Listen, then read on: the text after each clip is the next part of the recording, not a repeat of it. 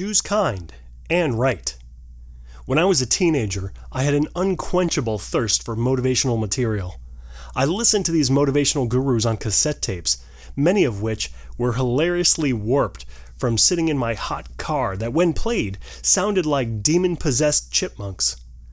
Although I have many, many criticisms of the self help movement in general, I did manage to take away several nuggets that I feel shaped my life for the better. One such nugget was from Dr. Wayne W. Dyer, who wrote When given the choice between being right or being kind, choose kind. As someone who has spent their career writing and speaking about critical thinking and reason, being right is kind of important. People who spread misinformation can be extremely dangerous, such as anti vaxxers and climate change deniers. If someone argues that vaccines are just Big Pharma's way of creating billionaires by giving kids autism, it is next to impossible for me not to object with facts and evidence to the contrary rather than simply responding, Thank you for that insightful opinion. Your view is appreciated. In other words, I feel morally obligated to choose being right over being kind. I would rather hurt an anti vaxxer's feelings and potentially save a few lives than be kind to an anti vaxxer and allow their misinformation to affect others. However, Dr. Dyer's quote implies that being right and kind is not an option. While this may be the case in some rare situations, in virtually all cases, one can choose to be both right and kind. So I would like to propose a somewhat ironic modification to the quote. When given the choice between being right or being kind, choose both. Why hatred is effective. A major category of logical fallacies is personal attacks. These are fallacies such as ad hominems, poisoning the well, arguments by intimidation, and many more. These are fallacies because non critical thinkers, or even just those who are unfamiliar with the techniques, are easily persuaded by character assassinations having nothing to do with the truth of the claim being made. Psychologically, we are far more likely to accept something as true if it comes from someone we like, the halo effect, and reject claims from those we don't like, the pitchfork effect. If one can manage to turn the audience against the person making the claim, no matter how true the claim may be, they are less likely to accept the claim as true. As unfortunate as it is, hatred works, but only to a point. Remember that half the population has a lower than average ability to spot logical fallacies and detect manipulation, and lower than average IQ. Although some fallacies are easier to detect than others, personal attacks are the low hanging fruit in the world of fallacies. Hatred is most effective when one's audience is in the lower than average intellect pool. To those who can spot manipulation, hatred and personal attacks might very well have the opposite intended effect. Gaming conversation. One way to be right and kind is by gaming conversation meaning that you should consider your exchange a game where the object of the game is to only respond in ways that are both right and kind. For most interlocutors, this is like playing a video game on level 1 or 2. People on average are both civil and kind in dialogue. Factors such as the method of communication, for example, in person, on the phone, private email, public social media, anonymity, the passion for the topic, and others are correlated to the level of civility. Despite this average civility, there are those who are extremely hateful, belligerent, and unkind. Conversing with them while maintaining your kindness is like fighting the boss on level 10. This isn't an easy game to play, but it is worth it.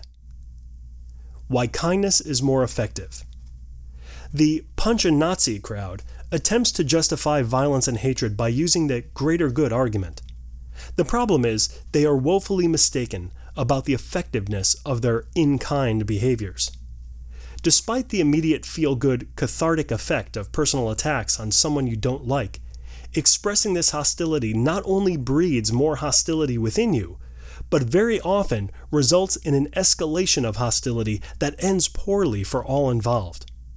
When it comes to conversation or debate, this hostility not only results in a diversion from the issue being discussed, but causes those being hostile to sacrifice reason and logic in order to get the dopamine hit that comes with allowing your amygdala unfettered access to your mouth or keyboard. Perhaps the best reason for kindness is that while a significant portion of the population is persuaded by hatred and personal attacks, virtually everyone is won over by kindness. If you attempt to fight hatred with hatred, the chances are you will lose because the person you're fighting is better at hatred than you are. Play your game, not theirs. Bring the focus back to the argument as often as you need to, while not taking the bait put there to lure you into a battle of bravado. Get the advantage. Use humor. Besides being demonstrably right, the best way to win over an audience, and perhaps even an interlocutor, is to use humor. Just avoid humor at the expense of the interlocutor. It could be argued that this is a persuasion technique not very different from using hatred and personal attacks. Humor is a very likable quality, and as we have seen, likability affects one's ability to evaluate claims. A brilliant comedian can persuade an audience of some horrible ideas.